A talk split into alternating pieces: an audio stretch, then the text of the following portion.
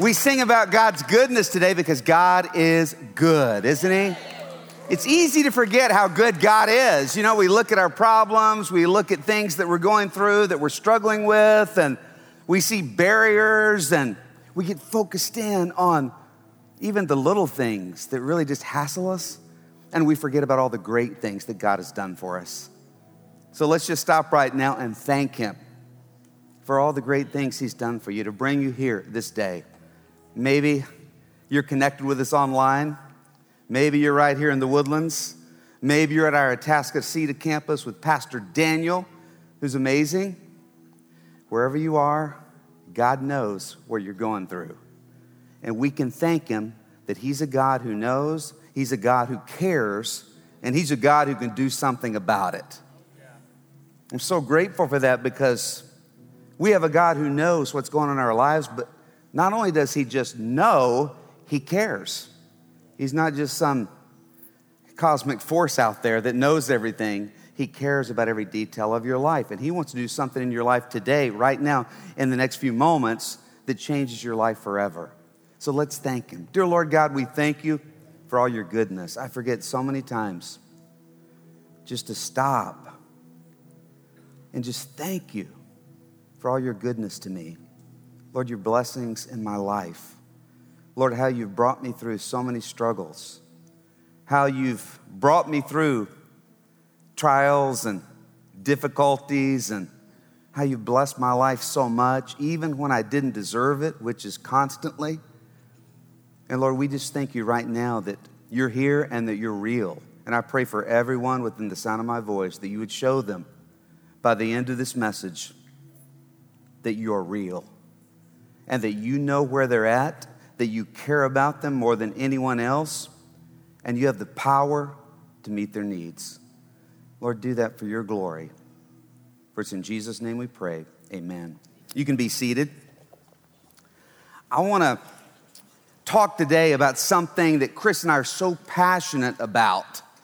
It's really the aim and passion of our lives to live our faith in such a way that it's genuine and real so that our kids and our grandkids want to follow Jesus. I mean, there are a lot of things that are important to us, but nothing is more important than that. To live our faith in Christ in such a way that our kids will see, hey, that's real. There's something to that. And they'll want to follow Jesus. And then their kids, our grandkids, will say, I want to follow Jesus because of what my parents are doing, because it's real. I see that God loves me and He cares about every detail of my life. That's really the passion of our life. And it's amazing to see our kids growing up and having that faith of their own and going through struggles and, and praying and seeking God and seeing God come through, seeing them put God first in the areas of their lives that matter most, and watching our grandkids grow up to fall in love with Jesus. I mean, that's what it's all about. And, you know, we've made a lot of mistakes as parents, without a doubt.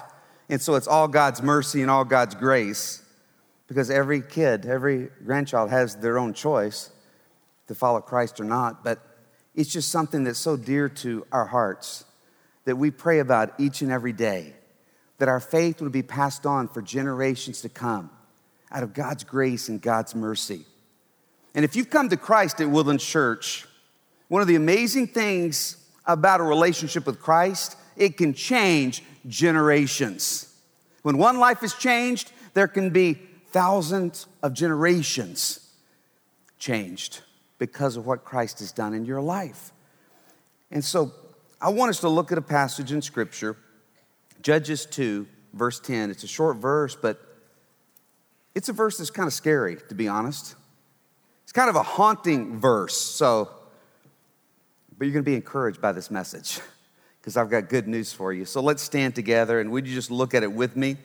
In Judges 2:10.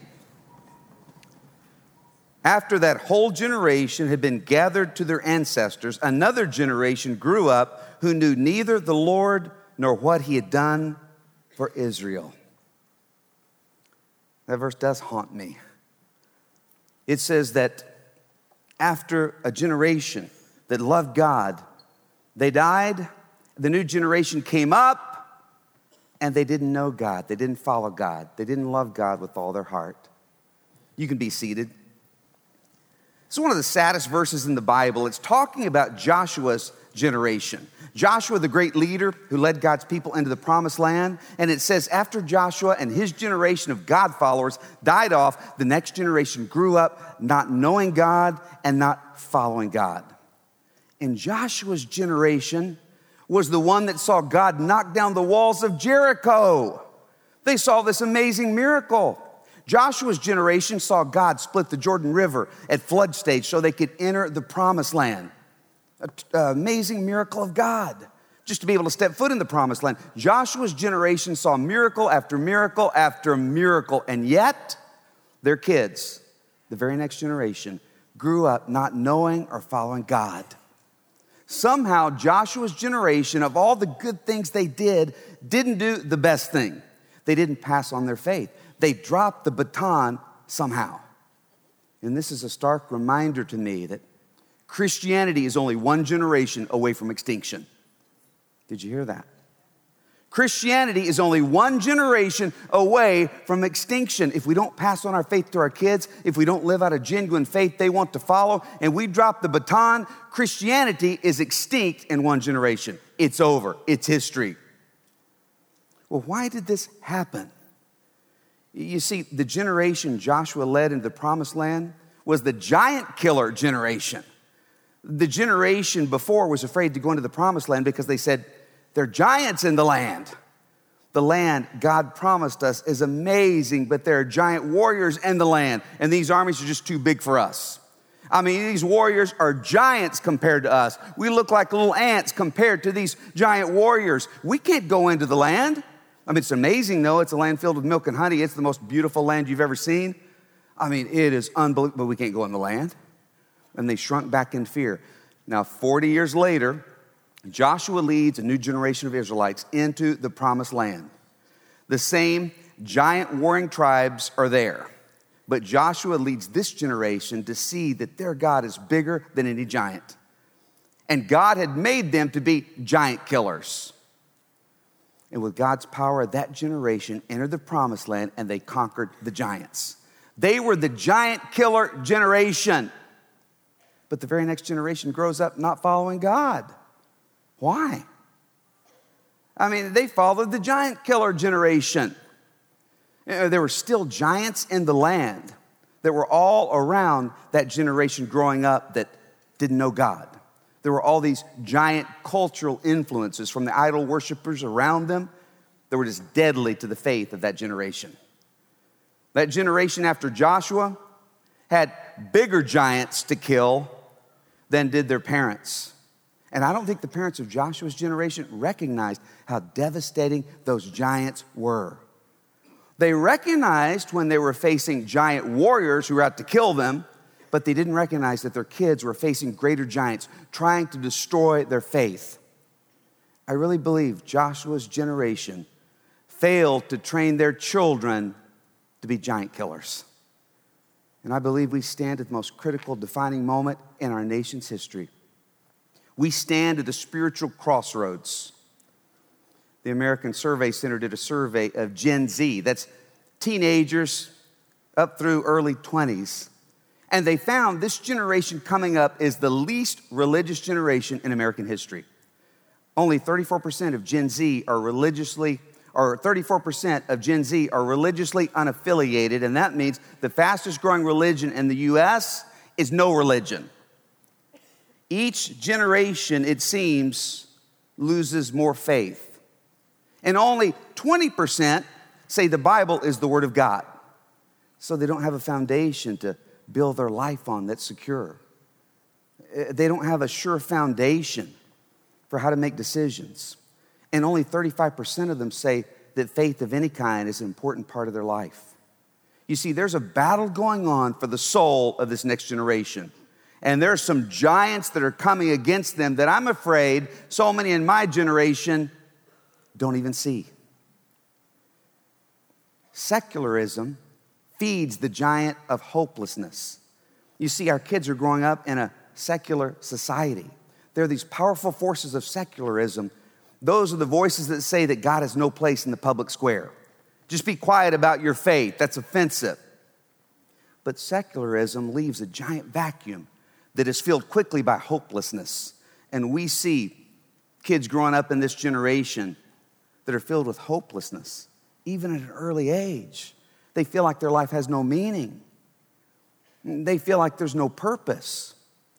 You see, it feeds this giant of hopelessness because when you take God out of the equation, what's the point? I mean, there is no hope if there's no God. If we're just here by accident, then why get up in the morning?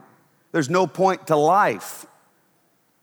And so many in this generation growing up are growing up without hope in a world that's just chaos. And then materialism feeds the giant of purposelessness. You see, many of our kids begin to learn that, okay, if there's no point, then I'm just gonna make money, I'm gonna try to succeed. It's a powerful force, this force of materialism. The voices that tell our kids the more you have, the happier you'll be because your net worth equals your self worth. And those voices and forces of materialism feed this giant of purposelessness that I have no great purpose beyond myself, that there's nothing that's eternal there's nothing worth giving my life to that's going to make a difference for all eternity, so I might as well just live for myself. And then there's hedonism in our culture. It feeds the giant of emptiness. There are these powerful forces of hedonism today, and hedonism is that ancient philosophy that just says eat, drink, and be merry, and tomorrow we die. Those voices tell our young people to live for pleasure, live for yourself, follow your own truth because there is no foundational truths. You, you just do what you feel like. Just love everyone and just do whatever you feel like. Except don't love people who don't let you do whatever you feel like. But hedonism just leaves a giant emptiness in the soul. And this generation growing up is the empty generation. It's an emptiness of the soul because they were created with a soul that longs for God. And if you try to fill that soul with anything but God, you'll be totally empty. And in this defining moment, we stand face to face with these giants of hopelessness, emptiness, purposelessness. And all I can say is there's only one person who can change that. There's only one person who can stand against that, and that's you. That's me. All throughout history, we've seen how one ordinary person can take their stand in a defining moment and it changes the course of all history. In fact, we're looking in scripture today at a young teenager, an ordinary teenager named David, who takes his stand and he kills the giant that his nation is facing. And maybe you didn't know this, but it wasn't just that he killed that one giant. Everyone knows the story of David and Goliath. But it wasn't that he just killed one giant. What he did as a giant killer changed the course of history, it changed his destiny. It changed the destiny of a whole nation. Because your destiny is determined by where you stand in the defining moments of your life. And in every life, I believe there come maybe three, four, or five defining moments. These historical hinge points.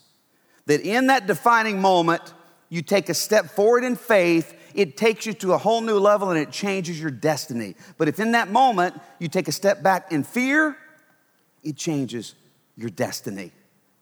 And many times the destiny of hundreds, thousands, generations. Well, I want you to know that David, the scripture tells us, was just this ordinary teenage boy. He wasn't a warrior, he was a Gen Z. He was just supposed to come to the front lines to bring lunch to his brothers, but the Philistine army and the Israelite army had gathered in the valley of Elah and they were getting ready to attack. And just before the attack, this giant steps forward from the Philistine lines, a gargantuan of a man. The Bible says he was nine feet six inches tall. His name was Goliath, and he issues a challenge to the Israelite army. He says, Send out your best warrior, send out your giant warrior, and I'll face him in a man to man fight to the death, no holds barred combat match. And Goliath sends out this challenge and he says, If you defeat me, then our Philistine army will be your slaves. But if I defeat your man, then you will be our slaves. That will be your destiny. If I kill your best man, then you, the whole Israelite army, must surrender to us. Well, everyone in the Israelite front lines was confused by this because King Saul, who stood head and shoulders above everyone else, he had missed his defining moment a long time ago. He missed his moment, he missed his miracle, and he had long since shrunk back in fear rather than stepping forward in faith. And so there was no leadership at the time. And everyone on the front lines was looking at who's going to step up and fight because they had lost all leadership. They were confused and in disarray. And this generation today is a confused generation because of all the voices that are coming at them. It's just so confusing. And when there is no foundation of truth to build your life on, everything is confusing. And what is up is upside down, and what was upside down is now right side up, and you just can't tell, you know, what's truth. It's a confused generation, but I believe with all my heart, it's a called generation. I've got some exciting news to share with you from God's Word. This generation, I believe with all my heart, is going to change the world. Because, yes, they're living in a time with so many giants coming at them. The hardest time in the history of our nation to be a Christ follower is coming for this generation. And it's a confused generation, but I'm telling you, God is calling this generation to be giant killers. Well, the army was confused, and David was sent by his dad to bring supplies to his older brothers. And as he was coming up to the front lines, the army was retreating. And he was like, Where's everyone going? I thought there was a big battle getting ready to take place, and everyone's running. And he grabs someone and says, What's going on? And they said, Don't you know there's this giant in the Philistine camp? We've never seen him, anything like him. I mean, he's humongous. And he, he said that he wanted us to send out our best fighter to face him in a man to man, hand to hand, until the death combat, the ultimate cage match. And there's no one who can stand up to him. And here's what's amazing to me this teenager who's just there to bring lunch to his older brothers who are in the army. This teenager, right then and right there, decides he's gonna be the one to face the giant. He wasn't part of the confused generation, he was part of the courageous generation. He knew he was a giant killer, called by God to kill giants. It's hard to believe just an ordinary teenager would have that kind of courage. See, while everyone else saw Goliath as a giant problem and a hopeless situation, David saw Goliath as a giant opportunity to bring hope to a whole nation. It was all because he had this healthy respect and a healthy perspective on the greatness of his God, because he knew God. You know, it says in that first verse we read that the next generation grew up who neither knew God or what he had done for Israel. But see, David knew God. It wasn't religion, it was that he knew God. He had a relationship with God Almighty. And because he had this healthy perspective on the greatness of his God, he looked at life from a God level perspective. And from a God level perspective, Goliath looked like an ant. God looks down and says, I can't even, I can barely see that guy. It's just an ant. And David lived life from this God level perspective because he knew he was just a teenage boy. But he knew God had made him to be a giant killer. And he had a God who was greater than any giant he would ever face. And so he says, I'm going to take my stand. And that's why I'm so excited to be alive in this defining, critical moment of all history. You know, as we look out and we see all these giant problems, what I see is a giant opportunity to take our stand and change the world. A giant opportunity to take our stand against the giants of our day is ordinary people trusting an extraordinary God. I look at it from a God level perspective, and I just thank the Lord. I thank God that I get to be alive during this time. I heard people always say in my generation, oh, it's so terrible, these young people growing up in this generation. I mean, I don't know what's going to happen to them. This next generation, ah, it's going to be so awful. It's just awful. Everything's awful. Everything's horrible. That's a ground level perspective. What I see is the giant problems we face today are really just giant opportunities to take our stand and let our great God change the world through ordinary people like you and me. That's what it's all about. And as we move into celebrating our 30th year as a church next weekend, we're going to celebrate.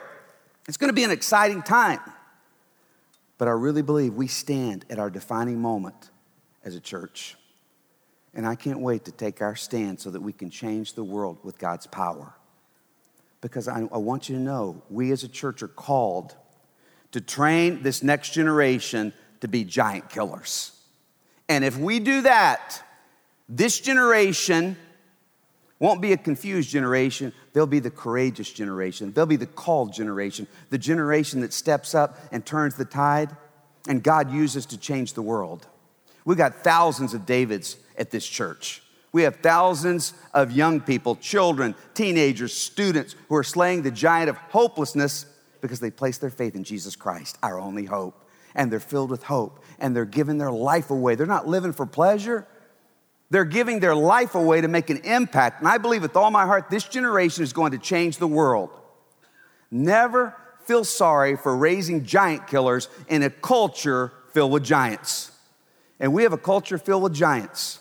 And if you don't realize it, if you're a parent you don't realize it, you better wake up. You better wake up because there are giants out there that are trying to destroy your child's faith. There are giants out there that are coming against them each and every day in subtle ways and in right in your face kind of ways. Never apologize for raising giant killers in a world filled with killing giants. I mean, there are killer giants out there, and we've got to step up. And I believe with all my heart, this is the most important time in our church's history to step up, to stand up greater than ever, to believe God for greater things than ever so that we can train this next generation to be giant killers. I just see what God is doing here at Woodlands Church, and it's so unique. As this next generation coming up that's turning away from their faith, we see all these kids coming to faith. Not only coming to faith, but stepping up to be leaders. And I believe with all my heart that this generation is going to change the world. I really do because we have thousands of Davids. And I say to those 34% in that survey that say, I have no religion. I want to say, I agree with you. I have no religion. I, I, have no religion. Jesus Christ didn't die and rise again to create a religion. He died and rose again so we could have a relationship with God who made us through his son, Jesus Christ. It's not about religion, it's about a relationship with Jesus Christ. I don't want religion. And I'm afraid that's what a lot of that generation coming up has seen. Maybe they've seen some religion out there someone who's doing some religious things. It's not about a religious service. I, I, believe Joshua's generation kept doing their religious rituals and services that God had called them to do, but they were no longer seeing the miracles of God in their life because they were no longer stepping out in faith. And so the generation growing up didn't see that God is real. Because if God doesn't make a difference in your daily life, in your relationships, in your schedule, in your finances, if God doesn't make a difference in your struggles, then what's the use? Christianity doesn't work in your home, then it doesn't work. You see, I don't want religion, I want a relationship with Christ. I'm so excited that we get to be alive at this historical hinge point in all of history. We see that God wants to do something amazing through ordinary people like you and me. And we have over 4,000 children and students every week at Woodlands Church coming to Christ, growing in Christ, stepping out in faith in Christ. But why? I mean, God's moving powerfully. But Chris and I, when we started the church, said, nothing else happens. The generation coming up, we're going to invest in them. I mean, we're going to just pour our lives into them. That's why Chris was the children's pastor for the first year because there's no one else to do it. And she said, I want to make sure those kids know that it's the best hour of their week, coming and, and learning about God, having fun at church, and I want them to know that. And so, for the whole first year of the church, she never came to one service. We only had one service. We weren't very many people, but uh, there were times when after the service, I would come to, it was amazing today. There was 150 people showed up. You won't believe it. I can't believe God did that. And four people came to know Christ. And she said, Yeah, it was amazing in the nursery too. Let me tell you about that. So amazing. Five volunteers called and said they couldn't make it five minutes before the service started. You know, this happened. This kid threw up. That happened. You know, it's like, wow, sounds like God bless you too. God bless you. Well, now we both shared. Let's go. For a year, she didn't get to come. She didn't know she liked the church for a year because she never she was never in a service. We finally went to two services. But on her heart and on my heart was this generation, this generation, we're going to pour into. We're always going to pour into that generation coming up. And we're going to do whatever it takes to do that. I love this next passage in 1 Samuel 17. If you'll look at it with me. David comes to meet with King Saul, and King Saul is just, he's just living in fear. He's no longer killing giants. He's not being the leader God called him to be. But in 1 Samuel 17, it says, Don't worry about this Philistine, David told Saul. I'll go fight him.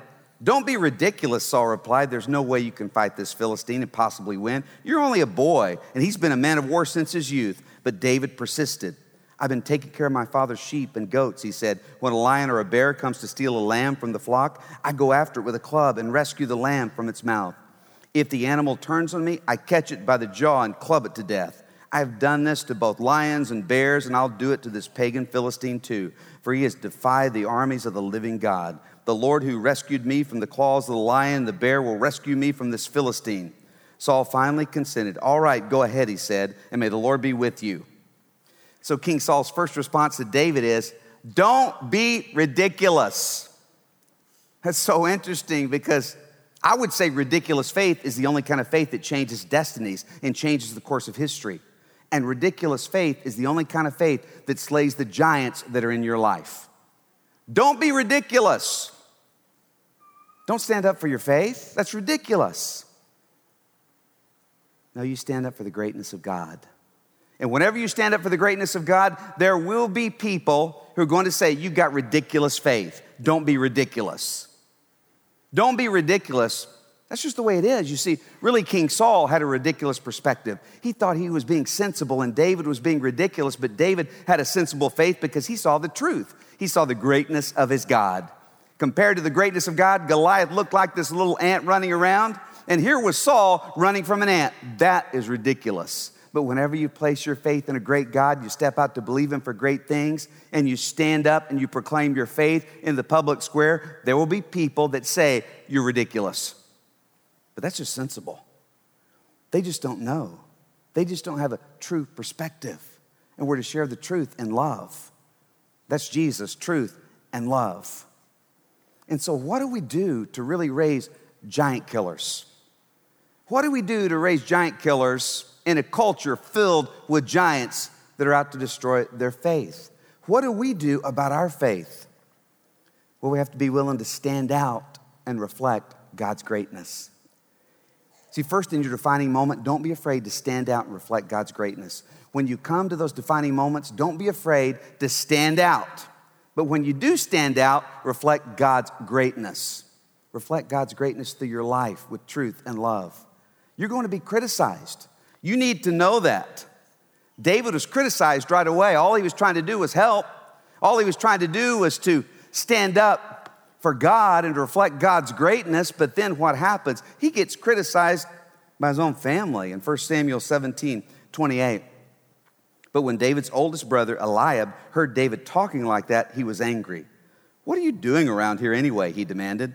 What about the sheep you're supposed to be taking care of? I know what a cocky brat you are. You just want to see the battle. So he accuses David of just wanting to see the blood and the gore of the battle, and he questions his motives. He says, What are you doing here anyway? You're not doing your job back home. Who do you think you are? You're just a cocky brat. You're just proud and arrogant. So he questions David's motives. And whenever you stand out to reflect the glory of God, there will be someone that questions your motives. There'll be someone who criticizes you because whenever you stand up and stand out, all the people who are sitting down that have missed their defining moment in this life are going to criticize you and tell you to sit down. Just makes them feel better. But that's when God says you just stand up all the more. Stand up with truth and love. Whenever you stand up and step out in faith to do anything that makes a difference for generations to come, there will be people who'll try to sit you down. There will be people who will try to cut you down and say, Who do you think you are? You're getting too big for your britches. Who do you think you are? Why are you standing out like that? Sit down. It's just the way it is. But don't ever be afraid to stand out for the glory of God. So interesting to me that David doesn't shrink back. In fact, he just ignores his older brother. Maybe he was used to it, I, don't know, but he doesn't even answer him. He says, What are you doing here anyway? I mean, you're gonna go fight this giant. You're crazy. You're just trying to draw attention to yourself. You're not gonna do that. What are you doing here anyway? Who do you think you are? And David goes, That's great. I, have got something to do. Bye. He, he doesn't stay there hearing that discouragement. And I'm telling you, this is real important. Students, young people in this generation coming up, parents, this is so important to understand. You've got to get your kids around people that encourage them to go the right direction. And that's why they need to be in church. That's why they need to be connected. That's why they need to go to Beach Week and Rally Weekend and all these things that we do for students to invest in them. They need to be at the services for the student services. It's so powerful to connect because they need to be around some other kids who are going the right direction. And you don't even need a lot of kids. You got to have four or five friends when you're in high school. You got to have several friends when you reach those college years. Children need a few friends that, that love God or go in the right direction. They don't have it all together, but they're going the right direction. And by the way, we've got 4,000 of them. And so it's so important to see look, this generation's growing up following God. And we're going to build our lives on Christ's truth and Christ's love. And I can't afford to have discouragers in my life. I, you know, I, don't have a lot of courage, and discourage just means to take away courage. If you just hang around discouragers all the time, why are you doing that? I don't get that. You can't do that. I mean, you're going to fail. If you have someone like that in your, in your life, unless they're your spouse, you need to get away from them desperately. Desperately. Bible says there's another situation with spouse, but anyway, we'll talk about that in about uh, a 10 part series. But, um, but I'm telling you, if you got some people in your life and you can get away from them, then get away from them because you need to be with people who encourage you, put courage into your life, who put courage into your life because you're a giant killer, because you have a giant God who's greater than any giant that you face.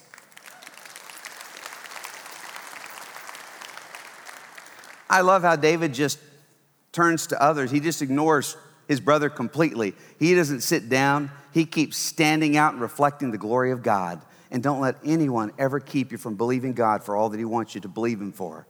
For trusting God for great things. Our God loves it. It's not about you, it's about God. You know, our daddy God loves it. Whenever I, my kids were little growing up, they always thought dad could fix everything. Hey, bring that to dad, it's broken. Daddy can do it, daddy can do it. And I love the fact that they thought I could do anything, even though I would go, man, we got to take this down and get this repaired somehow. You know, I mean, we gotta, I got to buy a new one now. I have no clue how to fix this.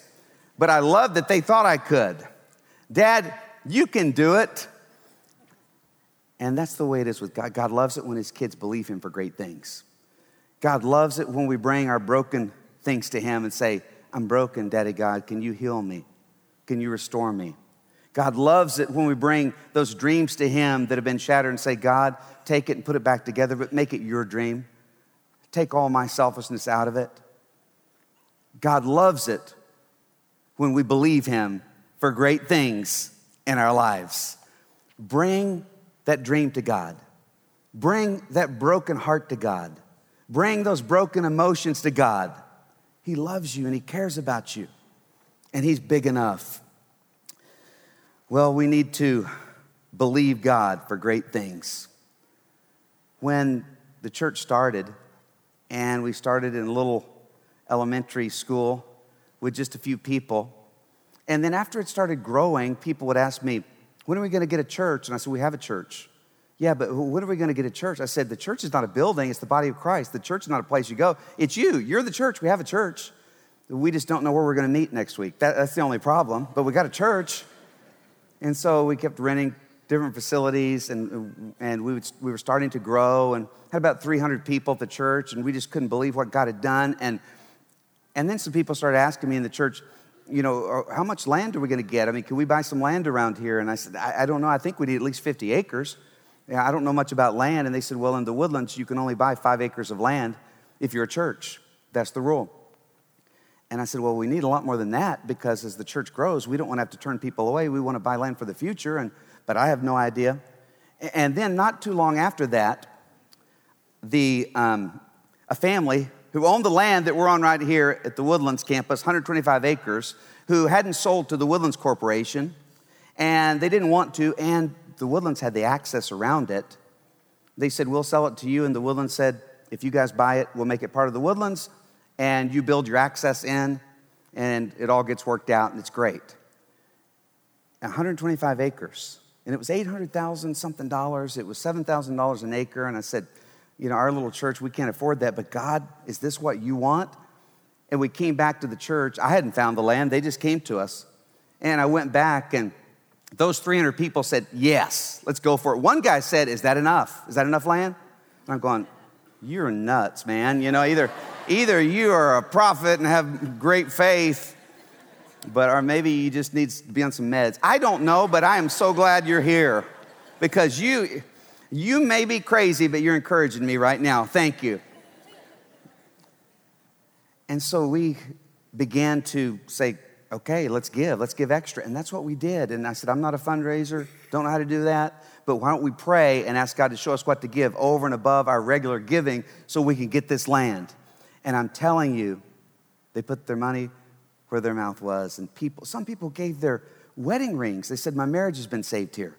I, I want us to get this land because I know there's gonna be thousands of marriages saved over the years, over the generations. My kid came to Christ here. I, I wanna give sacrificially. It was, it was so humbling to see all of us giving. And some of you were there and you got to be part of that. And, and I remember we decided to have a banquet. And the banquet was going to be at the end of everything to celebrate, to pray for God to come through so we could get the land. And we had this banquet.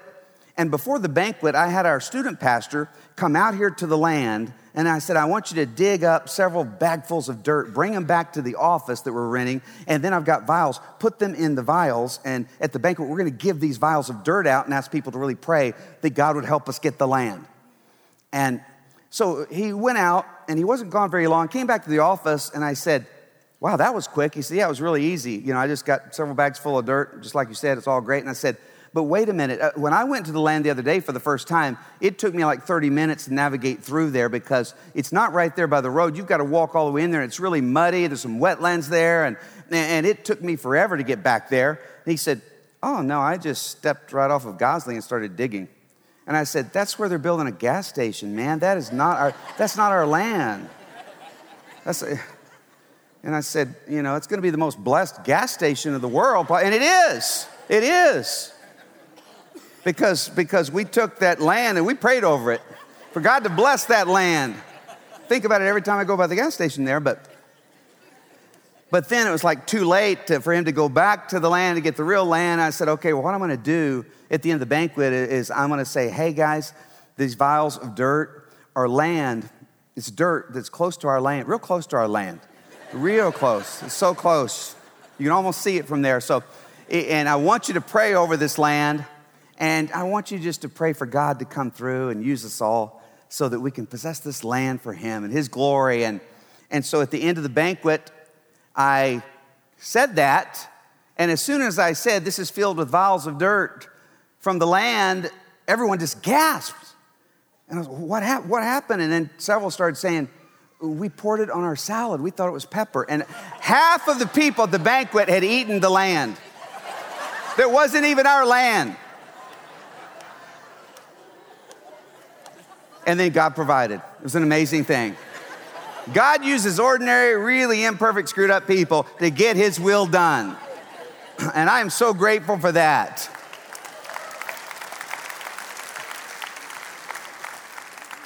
And I think about all those who sacrificed so we could have this land.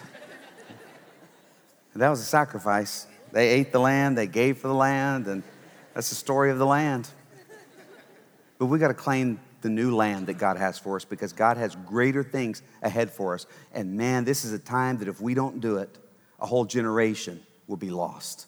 I'm telling you, A whole generation will be lost. And Christianity is only one generation away from extinction. It's also only one generation away from revival sweeping the world. That's the way it's always been. And so, if we're going to raise giant killers, we have to stand up and proclaim God's greatness. You see, in your defining moment, don't be afraid to stand up and proclaim the greatness and the glory of God. David wasn't afraid to stand up. In fact, look at 1 Samuel 17, verse 45. When he went out to meet Goliath, David replied to the Philistine, You come to me with sword, spear, and javelin, but I come to you in the name of the Lord of heaven's armies, the God of the armies of Israel, whom you have defied. Today the Lord will conquer you, and I will kill you and cut off your head. And then I will give the dead bodies of your men to the birds and wild animals, and the whole world will know that there is a God in Israel. And everyone assembled here will know that the Lord rescues his people, but not with sword and spear. This is the Lord's battle, and he will give you to us. That ordinary teenager had an extraordinary faith in God because he knew he had an extraordinary God. And can you imagine saying that to Goliath? Goliath, here's what I'm going to do. I just want you to know it. I'm going to kill you, then I'm going to cut off your head, then we're going to destroy your army. That's what's going to happen here. We're going to feed your army to the birds. So get ready. The Lord of Heaven's armies has declared it. And I am going to show you that He is real, that He is real. And it's all for His glory. I love that. In Romans 1:16, Paul says this, "For I'm not ashamed of the gospel because it's the power of God that brings salvation to everyone who believes." You see, Woodlands Church will never be ashamed of the gospel of Jesus Christ. And we believe the only way we're going to slay the giant of hopelessness that pervades this generation is with the gospel of hope. And the gospel means good news. So we're not going to preach the gospel of hate, we preach the gospel of hope. We preach the truth, and a lot of people are going to think we're haters because we preach the truth. But there's no love if you don't preach the truth. And the truth is, God loves everyone, and we're all sinners, and we need Him to save us. I'm a sinner, we're all sinners, but we got a Savior, and He's our only hope, and He's the only way. And He's the only one that can heal our nation because it's a spiritual problem. He's the only one that can heal our hearts. He's the only one that can give you purpose. He's the only one that can fill the emptiness, the God shaped hole that's in your heart. We're going to proclaim it louder and bolder than ever before, and we will not sit down. We won't shut up because we have the gospel of hope, and there is no hopeless cause because we have the God of the second chance. We have the God of the hopeless case. We have the God who saves. We will not water down the gospel. We will not wander from the truth. We will share the truth because that's the only foundation upon which you can build a life. If you don't share the truth, and by the way, there's so many in the generation that are leaving the mainline denominations as they're leaving the truth, a lot of them. And because why? Why go to church? If believe whatever you want, it's no big deal. There's no truth to build your life on. This generation wants a call that's greater than themselves, and they want to be challenged to do something with God's power that they can't do. And when you water down the gospel, it's not attractive to anyone. The gospel of Jesus Christ is a gospel of surrender your life. We're not playing games, we're not playing church. Eternal destinies are at stake. I mean, if this isn't real, we might as well close the doors of the church and go home and party and live for pleasure, live for ourselves. But I want you to know it's real. Life is short, eternity is long, heaven and hell are real, and grace, God's grace through Christ, is available to everyone. And that's the truth. And God loves everyone, and He wants everyone to come into His forever family. You see, our only hope is the cross of Christ. It's not self help, it's self helpless. We're all helpless without Him. But when we turn to Him, He gives us His strength and His power. And that's great news. That's what the gospel means good news. It's the good news. And we're going to do whatever it takes to get the good news out for His glory. John 3 16. For God so loved the world that He gave His one and only Son, that whoever believes in Him shall not perish, but have eternal life. That is the good news. God loves the world. God loves everyone. The ground is leveled at the foot of the cross. Whoever turns to Him, He's right there to save, to forgive, to heal, and to give a purpose to. And in this time, if we're going to raise giant killers, we got to stand for a cause greater than ourselves. Don't be afraid in your defining moment to stand for a cause that's greater than yourself. If you're not doing anything with your one and only life that's going to outlast you, then there's no purpose, there's no meaning. But we want to train giant killers, and we want to be giant killers each and every day to stand up for Christ.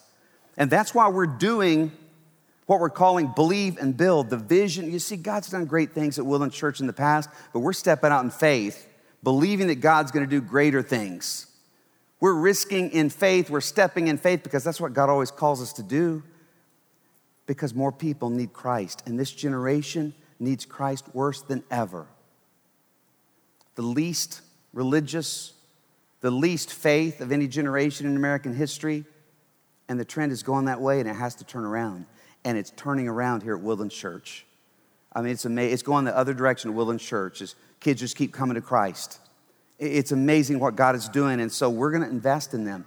In our believe and build vision, we're going to raise money because if we don't put our money where our mouth is, these kids, I mean, what's going to happen to them if we don't invest in them? And it takes money.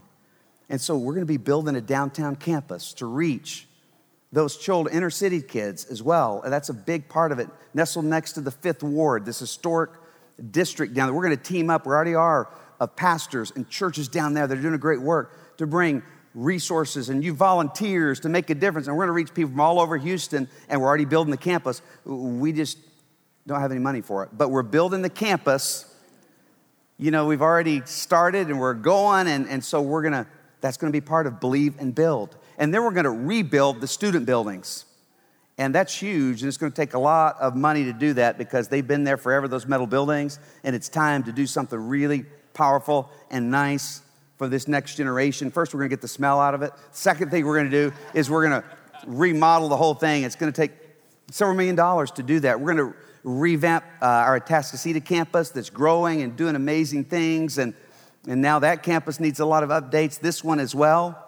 Um, we're going to build ball fields. We have 50 acres left. Did you know that? And so we've been praying about what to do, and God's led us now to build really nice ball fields to have children's leagues and student leagues of uh, baseball, softball, soccer, but yet it's all going to revolve around Jesus Christ because you bring kids in and they see that that coach loves Christ and they have a devotional before every game. It gets competitive. It's awesome, but it's like it's all about Jesus and they learned character qualities from Christ in a program that we're designing for that. And we're building ball fields. And then if you reach a man, we're gonna have all these softball fields and sports fields. We may have pickleball. Who knows? I'm about to give in on that. I, I don't know. It's an old man sport. But anyway, um, but here, here's the thing when you reach the man, you reach a husband, you reach the whole family. And that's a big part of what our society needs to be rebuilt on is men today need to stand up for Jesus Christ and live for Jesus Christ. And you reach a man, you reach that family, and you reach generations to come. We're going to do whatever it takes with God's power to increase our missions and our ministries all over the world. And you're going to be hearing more about that in the coming days, but we're having our offering. It's going to be the second weekend of December, but you can give now, you can give anytime. But what I want you to do is pray about it and ask God to show you what you need to give above and beyond your regular giving for Believe and Build so we can accomplish these things for His glory. And just pray about it. I'm no fundraiser, but God wants our hearts. And so Chris and I are looking forward to giving a sacrificial gift over and above our regular tithes and offerings. And I just pray for everyone to do that. And you've got a little commitment card that's in your hand right now that, that was given to you and it talks about how you can give. It talks about, um, you know, what we're all about here, restoring the broken and rebuilding the foundations. But I want you to pray about it, what God would have you give for His glory, because this is such a historical hinge point as we celebrate 30 years. It's really not about that, it's about what God wants to do in the next 30 years. Because we celebrate all that God's done, but if we don't step up and let Him use us in a way that's beyond normal, then this generation will just be normal. And normal right now is fewer and fewer growing up to know God. Most people in Gen Z, the kids growing up, have never been to a church service. Did you know that? Fewer and fewer have experienced Him even at church. And when they do go to church, a lot of times they don't want to be there, it's so boring. And so we want to change all that with God's power. And so I want us to stand for Him. I want us to stand up in this defining moment and be used of God. To train our kids to be giant killers. Never apologize for raising giant killers in a world filled with giants. Let's pray. Dear God, I thank you for your love for us. And I just pray that you would help each and every one of us feel the burden, to feel the weight of what's really important. So we don't live our lives just doing things for ourselves and we miss out on the most important thing, or doing things we think are important, but yet it's not changing the next generation. Help us live out our faith in such a real and genuine way. And I pray for every one of us that you would strengthen us to be giant killers for your glory, to remember how big and great you are, and to trust you to do big and great things in our lives. For it's in Jesus' name we pray. Amen. Amen. Woodlands Church, we're going to give our regular gifts and offerings right now, and there are many ways to give, and you can give your Believe and Build offering too. Let's go up to the website and show the ways to give, you guys. Yeah, you, all you have to do is just click giving, and you can do it on your uh, phone just text Give WC to 77977, or you can uh, go to WC.org and just select the giving banner. You can set up your current giving and tithing. And then also, there's a place to do your commitment and your gift for Believe and Build that we'll be talking about. Let's give to Him. We, you can give all kinds of ways, guys. You can give stocks or assets. You can give by mailing it in, doing it online, or giving it right here. Our ushers going to come right now to take our offering. And as they do, I want to remind you next weekend is our big anniversary celebration. It's going to be like a Christmas Eve service. It's going to be so powerful and really creative. Chris and I will be doing it, but it's we've been planning this for a long time, and it's at 6 p.m. on Saturday night, 9:30 and 11:30 a.m. And so don't miss it next weekend, the big 30 year anniversary, and it's all about what God wants to do in our lives. It's about faith, hope, and love, and how to build your life on faith, hope, and love hey, God's up to something great. In fact, we have Festival of Lights coming up, and you ought to go online, get your tickets for Festival of Lights, invite friends. The reason we do that is because we want people to experience Christ at Christmas and the real meaning of Christmas. And that's what our Festival of Lights guides people through this long walkway that's all about the story of Christmas. And then we want them to be here on Christmas Eve services. We praise God for you, Woodlands Church. I'm praying for you this week. Pray with your family. Get with your family this week and say, let's pray that God would give us the courage to step out in faith to give a sacrificial gift over and above our regular giving for this generation coming up. And then plan it out with your family. And then make a two year commitment. You can do that online. That's not going to be taken out of anything. That's just, it's just really a prayer. God, help us do this. And go on an adventure with God. It's not a pledge, not held accountable to that but then give your one time gift for the offering as well. And we'll see God come through and do miracles in our lives because you can't outgive God. And that's the greatest thing about it. Let's stand, Woodlands Church. And by the way, Woodlands Worship just came out with a brand new song, Wind and the Waves. You've sang it, and now the other churches get it. But Wind and the Waves, and I'm telling you, build your life on God's foundation.